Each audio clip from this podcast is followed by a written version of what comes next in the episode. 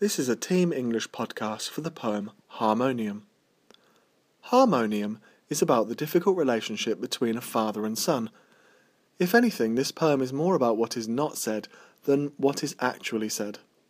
The poem starts with reference to a harmonium, which is like a small church organ, which the pair agree to go and collect from the local church so it doesn't get thrown in the skip.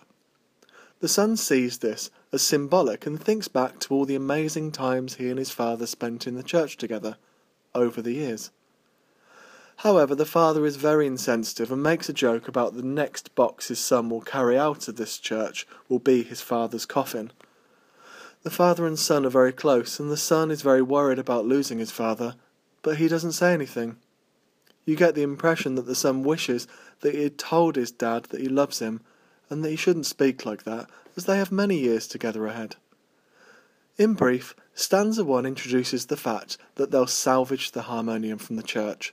Stanza 2 and 3 are beautiful descriptions of the joy that it brought to the congregation, and stanza 4 is the son wishing that he'd spoken to his dad after he told his very dark joke about dying.